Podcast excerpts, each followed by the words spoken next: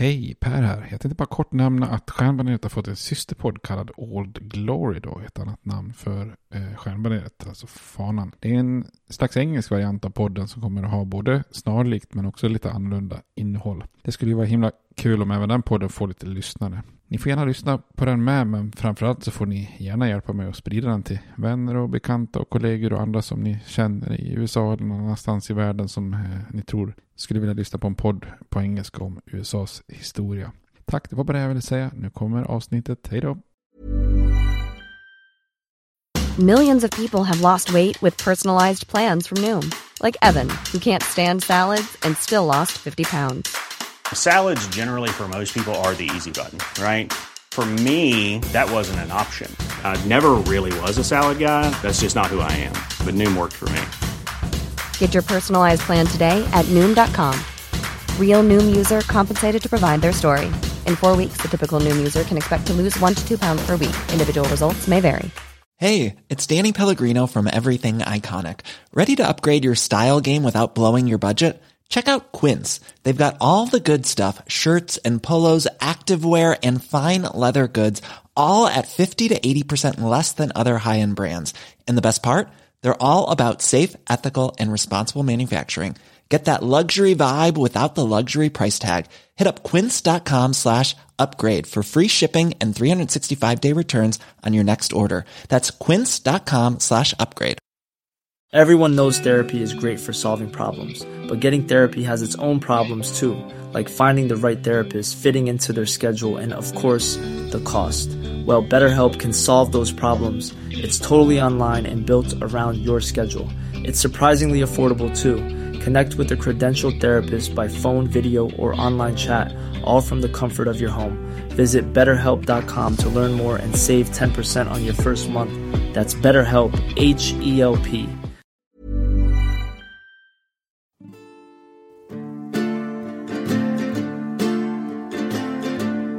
We hold these truths to be self-evident, that all men are created equal, that they are endowed by their Creator with certain unalienable rights, that among these are life, liberty, and the pursuit of happiness. Now we are engaged in a great civil war, testing that government of the people, by the people, for the people, shall not perish from the earth. And so, my fellow Americans, ask not what your country can do for you, ask what you can do for your country. I have a dream my four little children will one day live in a nation where they will not be judged by the color of their skin, but by the content of their character. Mr. Gorbachev, tear down this wall. I did not have sexual relations with that woman, Miss Lewinsky. Hej och välkommen till Stjärnmanet, en podcast om USAs historia med mig Per Fjärdingby. Där jag tänkte att vi skulle rusa vidare på 60-talet här innan vi gör kanske någon avstickare med något annat ämne här. Vi har ju eh, följt egentligen de här första åren under eh, John F Kennedy och sett lite grann vad som har hänt där på 60-talet. Eh, och Eh, vi ska ju rulla vidare här nu. Eh, och det blir ju en ganska kaotisk tid resterande delen av 60-talet här. Nu närmast idag tänkte jag vi skulle kika lite grann på när Lyndon B. Johnson svärs in och vad han var för slags person och lite grann hur han för Kennedys arv vidare och startar också sitt så kallade krig mot fattigdomen och eh, lanserar sin tanke om The Great Society eh, i lite högsta domstolen och lite presidentval 1964 också. Innan vi hoppar vidare så tänkte jag nämna att eh, angående introt och outrot så är ju musiken gjord av Björn Fjärdingby. Han gjorde den faktiskt som på en beställning från mig eh, där jag ville ha någonting som liknade eh, filmmusiken till Into the Wild. En, en eh, bra film. Ehm, och den tyckte jag själv var klockren. Det är ju väldigt, väldigt många som har hört av sig och, och, undrar vad det är för låt och tycker att den är väldigt bra som intro, lite mellanstick och lite outro och så vidare. Eh, Björn Fjärdingby har ju nyligen faktiskt gett ut en annan låt tillsammans med eh, en annan kille och eh, de kallar sig för Kymatics eh, med K, inte C. Maraton heter låten. Kanske lite annan musikstil eh, än introt till Stjärnbaneret. Men in och streama och lyssna på.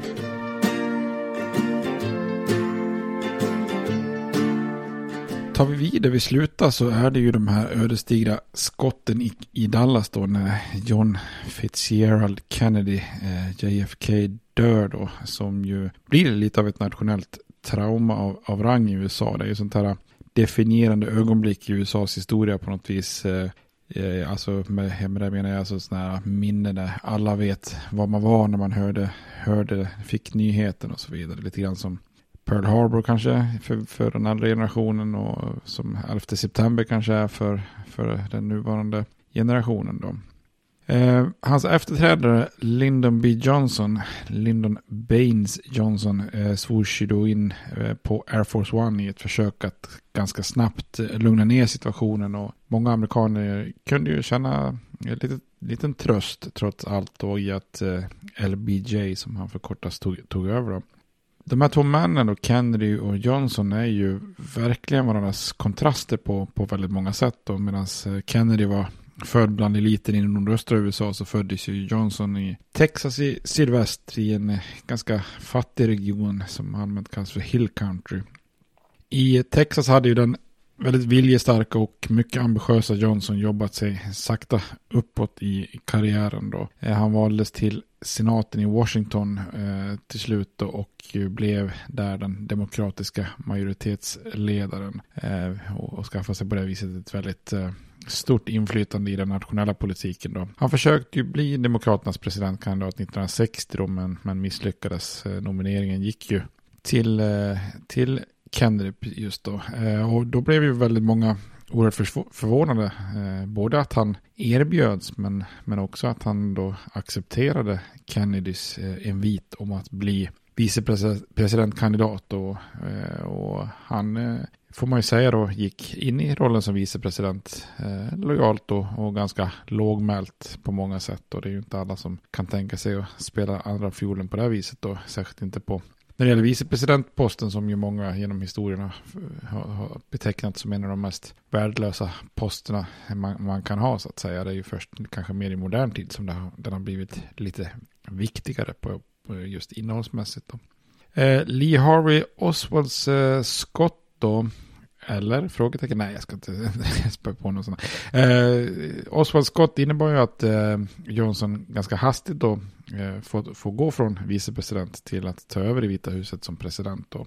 Rent politiskt var det också ganska stor skillnad på Kennedy och, och Johnson. Medan Johnson var en väldigt erfaren och slipad politiker då så hade ju Kennedy haft betydligt mindre erfarenhet. Då. Störst skillnad på de här två männen är det ju kanske framförallt i deras personligheter. Kennedy var ju en eh, ganska finpolerad person då från östkustens elit medan Johnson var en väldigt rättfram, oöm och stundtals kanske både plump och lite oförskämd man från, från Texas då. Eh, och han, han var ju också förhållandevis lång, jag kommer inte ihåg hur, hur lång han var. Och, och, som person är han ju så här väldigt, väldigt intensivt, eh, intensiv. Och Johnson sägs, sägs att han kunde dominera de flesta rum och samtal som han befann sig i då.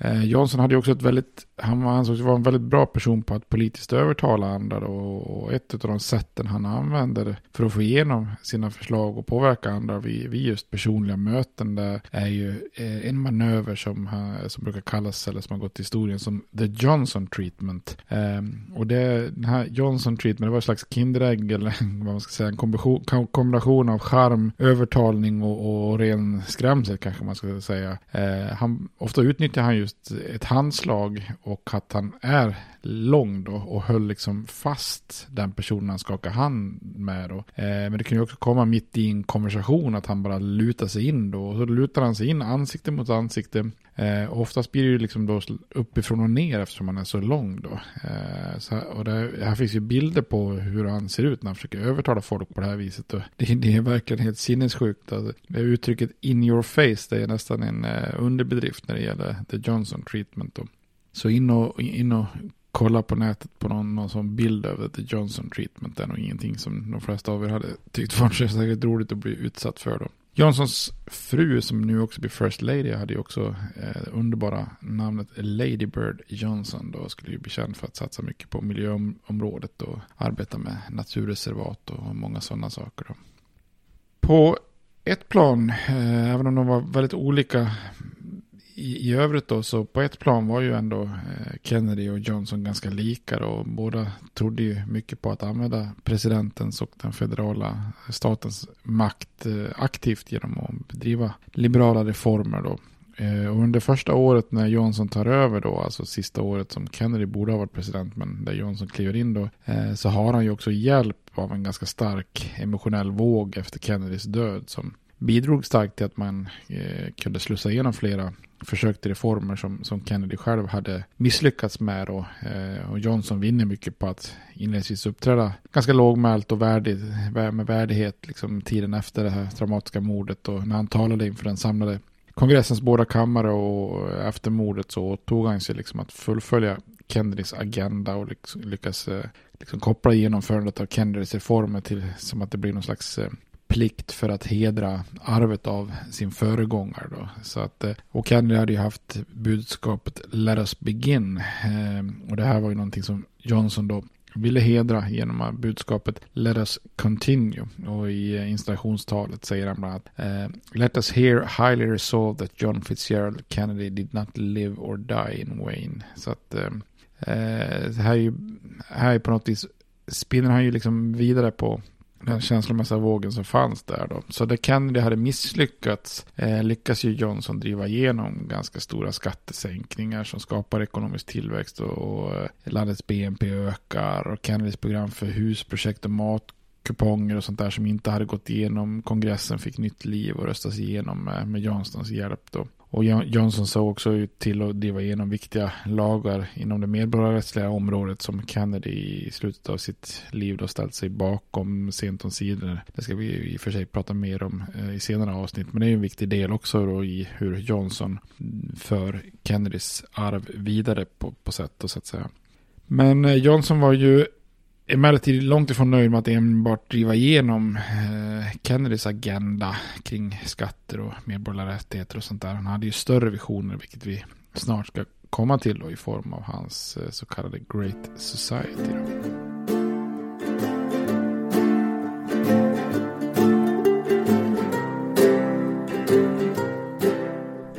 Johnsons första år i Vita huset präglas eh, såklart av att det faktiskt är valår och att han också då skulle behöva kampanja för att säkra upp fyra nya år som, som president. Då. Och eh, på Demokraternas konvent så nominerades Johnson som sittande president var det var det få utmanare då. Robert Kennedy, eh, alltså Johns bror, lillebror som suttit kvar som justitieminister var ju lite sugen på vicepresidentposten för att sen kunna bli Johnsons efterträdare som president 68. Men, men där fanns det ju ett visst problem då. De båda männen gillar ju inte varandra speciellt mycket då. Och för Johnson så var det viktigt att efter valet kunna visa att han eller inför valet och, och även efter kunde visa att han kunde lyckas utan eh, stöd från Kennedy klanen. Vid något tillfälle så säger han då eh, I don't need that little runt to win. Alltså han behöver inte någon Kennedy-knatte för att, för att vinna då. Eh, så att säga typiskt exempel på hans lite, lite, med, lite mer plumpa användning av, av språk då president Johnson. Istället så valde ju Johnson senatorn Hubert Humphreys som vicepresident, vicepresidentkandidat. Humphreys var ju en liberal eh, demokrat från Minnesota som brann för medborgarrättsliga eh, reformer och liberala reformer och så vidare. Då. Eh, inför valet 1964 då så väljer Republikanerna att nominera den väldigt konservativa senatorn Barry Goldwater från Arizona. Då. Eh, och tidigare hade ju Republikanerna nominerat en hel del mer liberala kandidater och det hade ju varit ett, lite grann av ett framgångsrecept till exempel med Dwight Eisenhower. Eh, man ska komma ihåg att vi är ju inne i den här tidsperioden då Demokraterna dominerar väldigt stort i kongressen ut och in. Eh, eller år ut och år in. Det är ju här, det är här man brukar nästan säga att Demokraterna har en naturlig majoritet. Och det är ju en svårighet för Republikanerna att, att bryta igenom det här. Då. Men det har man gjort då med, med liberal, liberal som Eisenhower till exempel, som ju ändå satt åtta år som president. Då. Men Goldwater, han, eh, han är ju eh, emellertid en väldigt ärkekonservativ politiker och eh, uttalad kritiker av, av alla typer av liberala former. Och han ifrågasatte i princip allt som hade med välfärd att göra och, och ville ha liksom en väldigt oreglerad fritt företagarna som bas i samhället. Och han hoppades också kunna vinna tillräckligt med röster i södern och västern för, att, för att vinna genom att förespråka då mindre statlig styrning. Då. Eh, och han är också väldigt, väldigt typiskt eh, republikan i, i bemärkelsen av att han var aggressivt antikommunist. Då. och han var ju så pass extrem att han till och med förespråkade att USA skulle kunna använda atombomben för att så att säga tämja, som man uttryckte det, Kuba och Kina och Nordvietnam och så vidare. Då. Så att eh, de båda partiernas presidentkandidater 1964 stod ju väldigt, väldigt långt ifrån varandra och kampanjen präglas också av ganska extrema budskap då. Eh, republikanerna körde en slogan In your heart you know he's right. Eh, alltså om, om Goldwater då. Eh, och då svarade Demokraterna eh, dels med, med sloganen Yes, far right. Alltså inte jo, i bemärkelsen inte, inte rätt utan höger då. De vände också på budskapet och beskrev Goldwater med istället för, istället för som Republikanerna In your heart you know his right. Så, så, så beskrev Demokraterna det In your guts you know he's nuts. Så det var ju lite lite fyndigt får man ändå säga.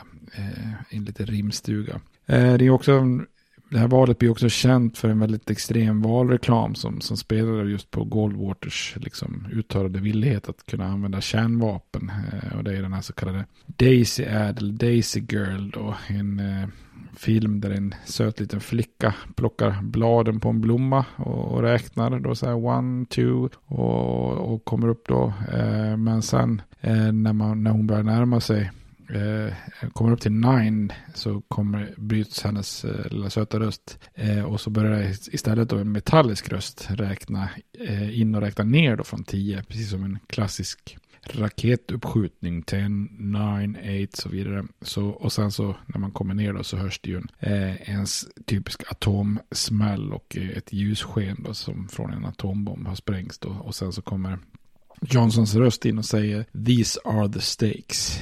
och så vidare då. Att väljer ni Goldwater så blir det atomkrig liksom. Eh, och jag, jag, tror, jag är lite osäker på men jag har, har läst om att den här annonsen egentligen bara visades en enda gång. Men att den ändå påverkade väldigt många väljare. Den har ju i alla fall otvetydigt blivit väldigt eh, känd som en symbol för den här kampanjen efteråt. Ja det rådde ju aldrig några större tvivel på att Johnson skulle vinna presidentvalet 64. Goldwaters kampanj för att, för att liksom vinna högerröster lämnar liksom på något vis hela det politiska mittfältet öppet för, för Johnson då i en era när liberalismen är ganska stark då. Så i november 1964 så vann ju Johnson Eh, väldigt stort och han vinner eh, 61 procent av, av rösterna då. Eh, mer än någon eh, annan i, i, historien eh, nästan sen, sen demokratis demokratiseringen av USA på 1830-40-talet. Goldwater lyckas enbart vinna sin hemstat Arizona och ytterligare fem delstater i södern då. Så att det eh, blir ju en, en, en, en enorm majoritet. I översatt i elektors röster så vinner ju då Johnson 486 mot eh, Goldwaters eh, ynka 52 då så att säga i kongressvalet som hålls, hölls samtidigt så är också Demokraternas seger totalt och man får majoritet i senaten med 68-32 och man får i representanthuset 295 ledamöter mot 140 så det här är ju liksom majoriteter som vi absolut inte sett i närheten av i, i dagens eh, USA då, så att säga. Eh, trots att Goldwaters kandidatur var, liksom var, eller gör ett väldigt dåligt val så är kandidaturen väldigt viktig historiskt. Vi kommer tillbaka till det senare. Men på många sätt så är ju det Goldwaters eh, kampanj här startskottet på den konservativa höger som, som börjar mobilisera så sakta på gräsrotsnivå för första gången och som sen växer sig väldigt stark och sen börjar då vinna framgångar under Ronald Reagans tid och därefter ju liksom verkligen tar över det republikanska partiets roder vilket vi märker fortfarande eh, än idag då även om republikanerna kanske kanske gått och blivit ett ännu mer extremt parti idag. Då.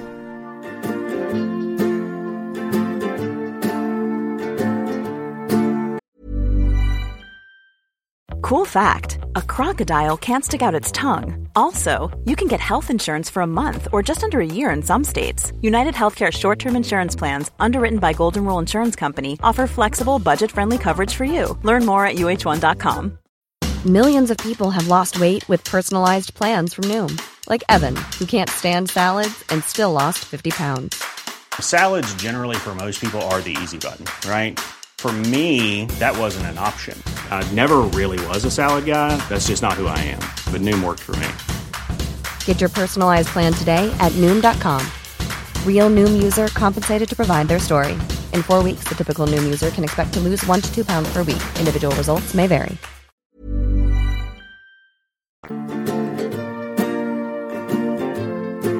Johnson var ju inte nöjd med, med reformerna eh, han hade genomfört första året som president och det hade ju mest varit att liksom då eh, föra Kennedys arv vidare då. Men efter att han blivit omvald då så lanserade han ett, eh, ett eh, remarkabelt eget reformprogram som han döpte till The Great Society och han tänkte ju då eh, utnyttja det här stora mandatet eller vad man ska säga den demokratiska majoriteten i kongressen då.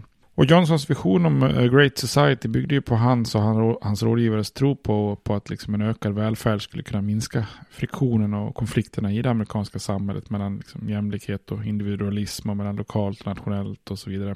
Och det fanns en tro i Vita huset att ekonomisk tillväxt och antikommunism i kombination med en federal, eh, aktiv federal stat och välfärdsreformen skulle göra USA bättre som helhet. Och tanken enligt den här visionen om The Great Society var också att den ekonomiska tillväxten skulle gynna alla, alltså svart som vit, fattig som rik, städer som landsbygd och att eh, det här bättre samhället då, om man översätter det till svenska, skulle skapa en slags konsensus då mellan olika grupper om alla får det, om alla får det bra. Eh, vägen mot ett Great Society riktigt låg eh, via något som Johnson också är känd för. Eh, alltså, han kallar det för kriget mot fattigdomen då. Och i sitt första State of the Union-tal 1964 så, så förklarar ju Johnson då eh, cit, cit, citat en, ett, ett så kallat unconditional war on poverty. Eh, we shall not rest until the war is won. The richest nation richest nation on earth can't afford to win it. We cannot afford to lose it, säger han då.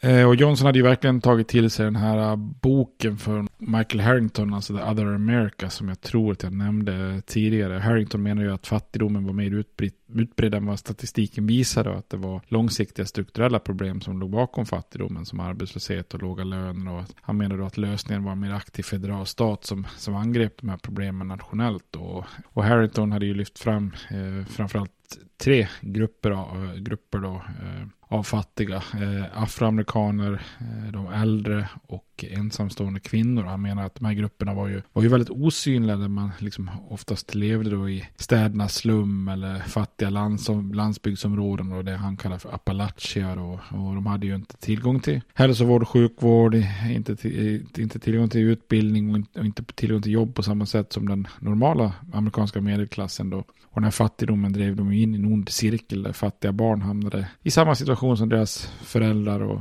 och far och morföräldrar utan hopp om att komma någonsin komma in i den mer välmående amerikanska eh, delen av samhället. Då. Och Johnson var ju väldigt starkt influerad av Harringtons bok och bestämd för att just föra ett krig mot fattigdomen som gynnar, gynnar då specifikt de här grupperna då. Och in, under sina år som president så drev Johnson igenom eh, större och fler reformer än kanske någon president sedan Franklin eh, D. Roosevelt och hans nya giv då, eller New Deal som, som kom där efter depressionen då.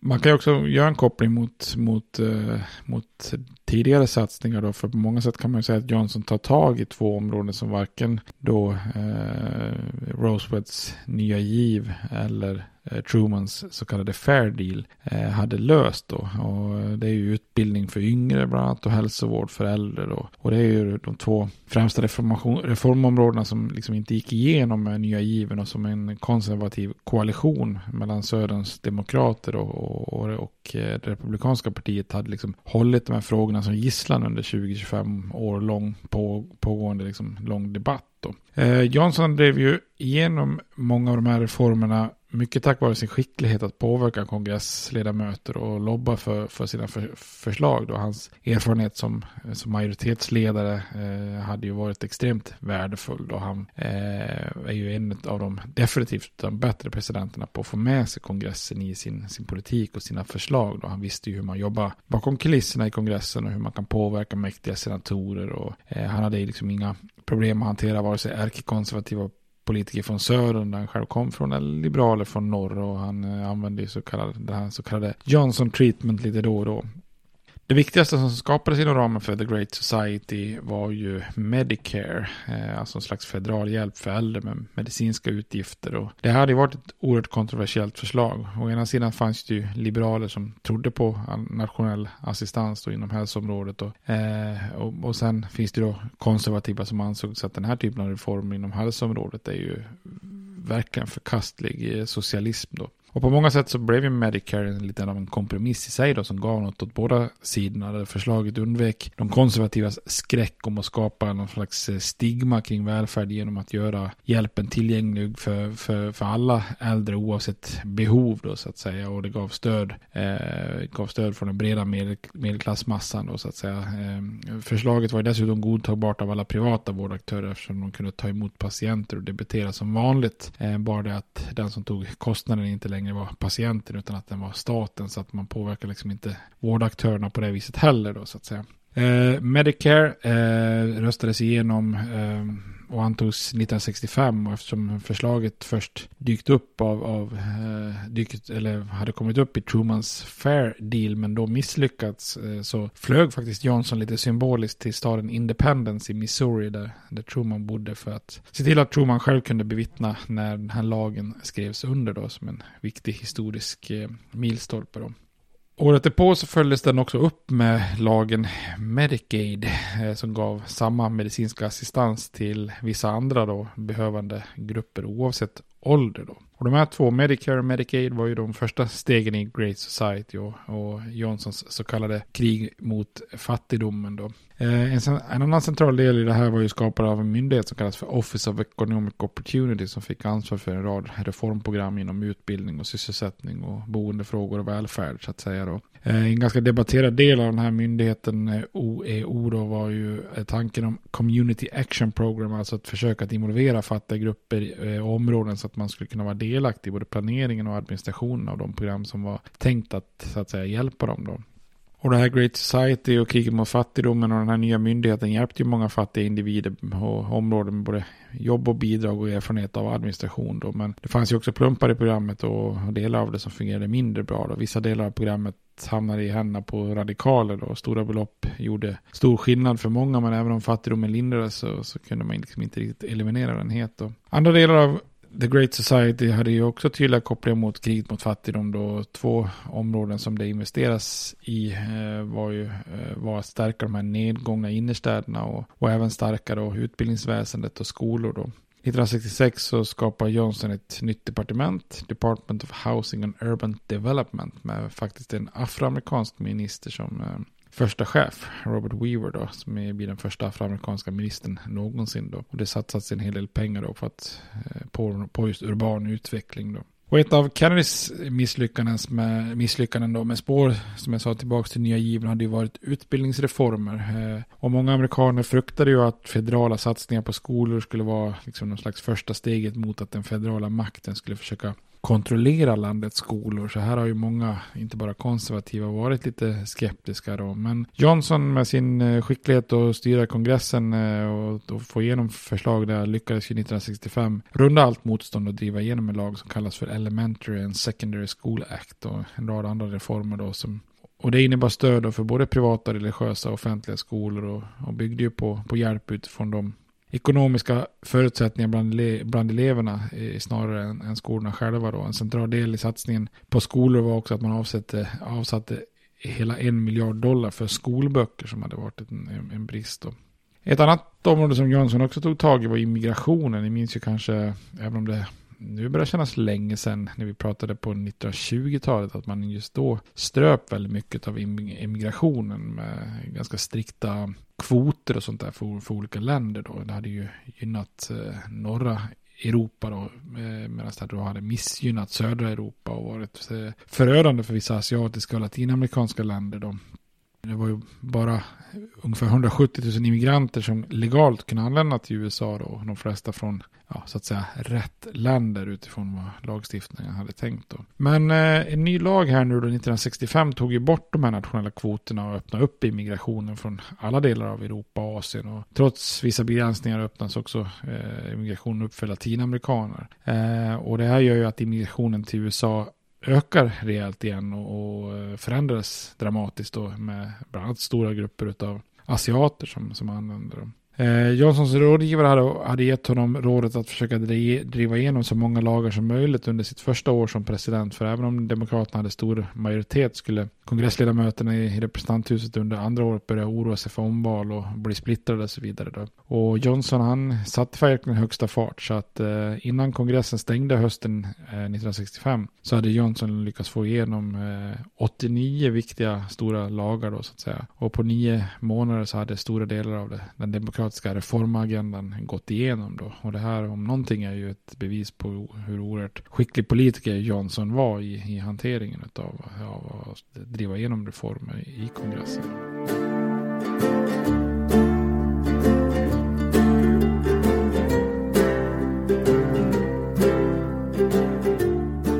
Den här liberala reformandan som på något vis präglade president Johnson och, och, den demokratiskt dominerade kongressen kompletteras ju också lite, mm, kanske ovanligt, med aktiviteter i, i statens tredje gren, då den högsta domstolen. Högsta domstolen brukar ju eh, kanske präglas till viss del av en, en konservativ anda eftersom eh, domarna i högsta domstolen sitter livet ut.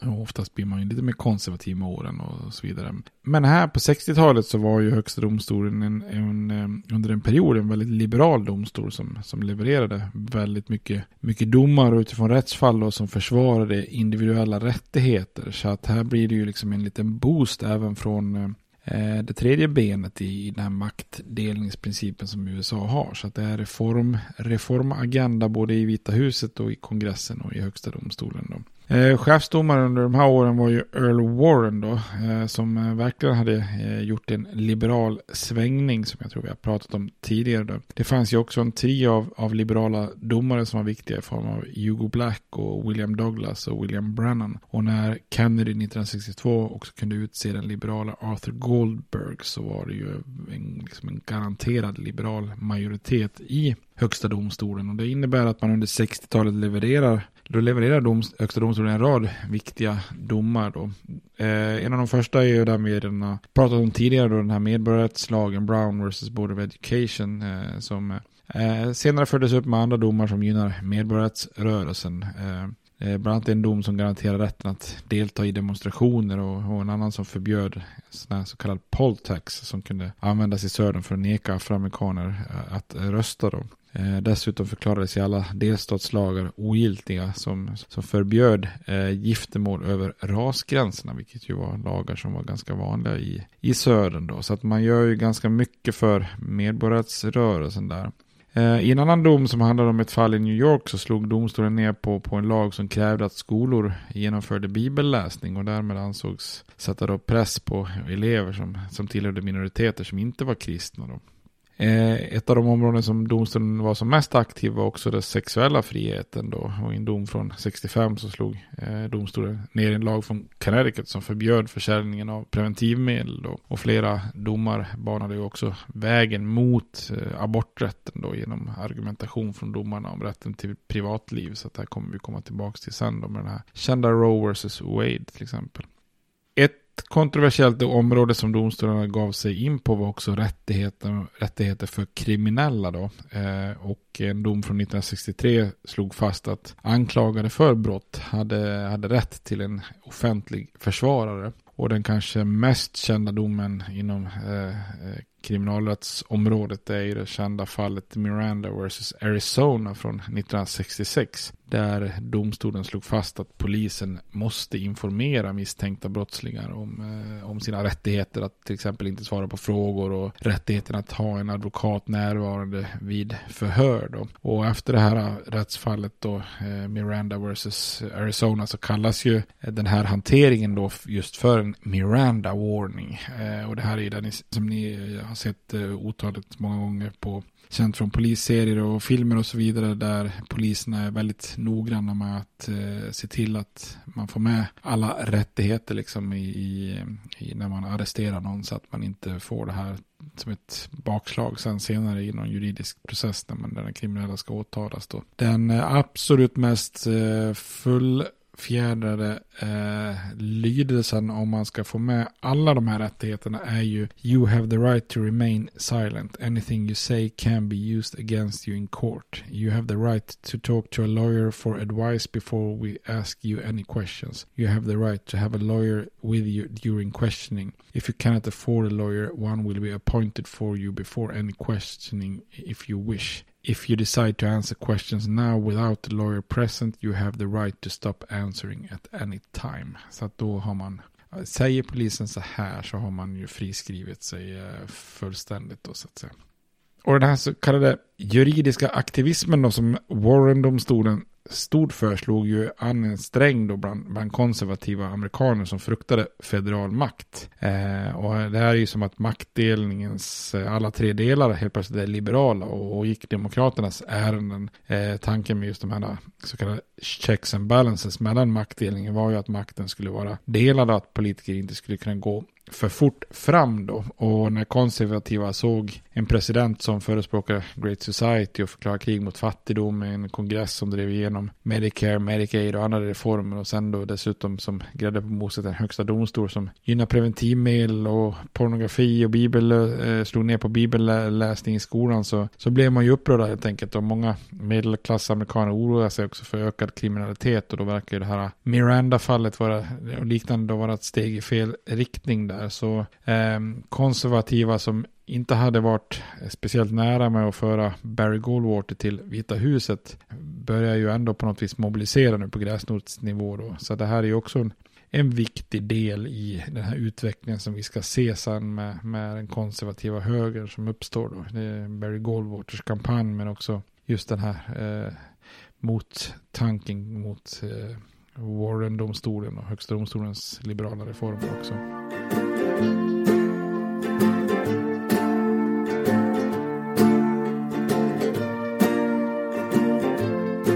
ska man sammanfatta The Great Society så förändrar ju det och påverkar USA mycket på både kort och lång sikt. Eh, satsningarna innebar ju flera bedrifter i det amerikanska samhället bland, bland fattiga grupper så reduceras hungern rejält och medicinsk hjälp för äldre och fattiga blev ju en realitet för människor som annars hade haft det rejält kämpigt så att säga. Tittar man statistiskt så The Great Society minskar, minskar fattigdomen i USA mer kanske än någon annan period tidigare då. 1959 så uppskattar man att 21% av befolkningen levde under fattigdomsgränsen. 1969 hade den här siffran reducerats till 12%, så det är ju en ganska rejäl, nästan en halvering då. Och för de fattigaste grupperna, afroamerikaner, hade satsningarna ännu större effekt och antalet afroamerikaner under fattigdomsgränsen sjönk under de här åren då från 40% till 20%. Eh, så den här kombinationen av ekonomisk tillväxt och eh, The Great Society hade haft effekt då. Eh, för det är klart, det bygger ju, också på ekonomisk tillväxt här. Jag kan inte ge all cred till, till The Great Society. Då. Eh, sen råder det ju lite delade meningar när man läser om The Great Society. Hur framgångsrikt var det egentligen? Vissa menar att det var väldigt framgångsrikt i att jämna ut klyftorna medan konservativa kritiker såklart var emot, eh, emot allt. Och andra menar ju att det var mer nyanserat. Och en kritik är ju att medelklassen gynnades långt mycket mer än de, eh, än de riktiga fattiga liksom så att säga. Och att exempelvis satsningen på skolan där Johnson var noga och inte lägga sig i implementeringen allt för mycket för att anklagas för centralstyrning via den federala staten. Att den skolreformen, satsningen i implementeringen oftast var medelklassbyråkrater som gynnar medelklassskolor och inte de fattigaste områdena och så vidare. Så att man kan väl, eh, man kan väl eh, säkert vända och vrida på The Great Society ur olika aspekter för att bedöma hur, hur framgångsrikt det egentligen var. I sin helhet så ökar ju eh, de federala satsningarna av budgeten rejält och till en början så kompenserar ju ökade skatteintäkter från växande ekonomin Eh, kompenserar ju för de här nya utgifterna då. Eh, 1964 drev ju dock Johnson igenom den här skattesänkningen, eh, vilket skapade ett federalt budgetunderskott och öka den federala skulden då. Eh, men sen när ekonomin sätter fart så, och, och börjar öka intäkterna så att började ju The Great Society finansiera sig själv till viss del då. Men i takt med att eh, Johnson driver igenom mer och mer reformer så, så blir det allt svårare med just själva finansieringen då. 1961 spenderade den federala staten 94 miljarder dollar. 1970 då så hade det här stigit till 196 miljarder så att det är ju en ökning på drygt 100 miljarder. Eh, och den här höga kostnaden för kriget mot fattigdomen och för Great Society i kombination med att vissa satsningar inte var effektiva gjorde ju att viljan för federala satsningar på sociala program började minska i slutet på 60-talet. Och, och eh, fattigdomen kan man säga minskade ju då uppenbarligen men, men kriget mot fattigdomen vanns ju aldrig riktigt kan man säga. Då.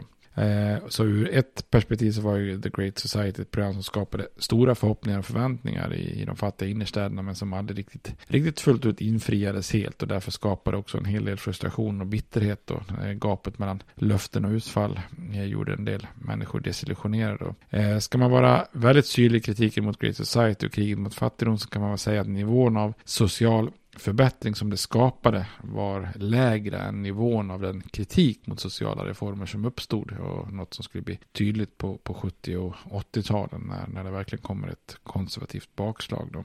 Eh, så Johnson hade ju då förklarat krig mot fattigdomen och det var ju en kamp som inte lyckades riktigt fullt ut och en väldigt stor orsak till det var ju att pengarna och den federala statens fokus dränerades samtidigt av en annan anledning då, ett krig i Vietnam. Det blir lite som att man inte det, det, finns inte tillräckligt med pengar och energi för att vinna eh, både kriget mot fattigdom och kriget mot Vietnam. Så man kan säga att Vietnamkriget är väldigt mycket med och förstör för The Great Society. Men det ska vi prata mer om i kommande avsnitt. Tills dess får ni ha det bra. Hej då! States like these and their terrorist allies constitute an axis of evil And if the hippies and the yippies and the disruptors of the systems that Washington and Lincoln as presidents brought forth in this country will shut up and work within our free system of government, I will lower my voice. If the impeachment provision in the Constitution of the United States will not reach the offenses charged here, then perhaps that 18th century Constitution should be abandoned to a 20th century paper shredder. Therefore, I shall resign the presidency effective at noon tomorrow.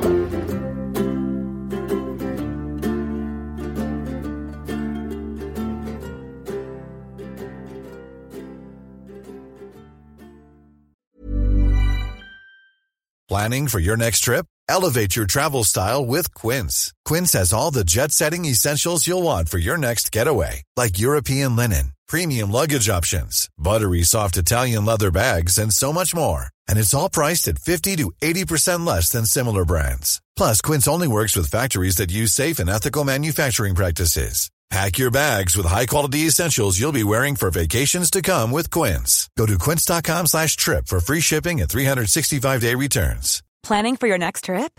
Elevate your travel style with Quince. Quince has all the jet-setting essentials you'll want for your next getaway, like European linen, premium luggage options, buttery soft Italian leather bags, and so much more. And is all priced at 50 to 80% less than similar brands. Plus, Quince only works with factories that use safe and ethical manufacturing practices. Pack your bags with high-quality essentials you'll be wearing for vacations to come with Quince. Go to quince.com slash pack for free shipping and 365-day returns.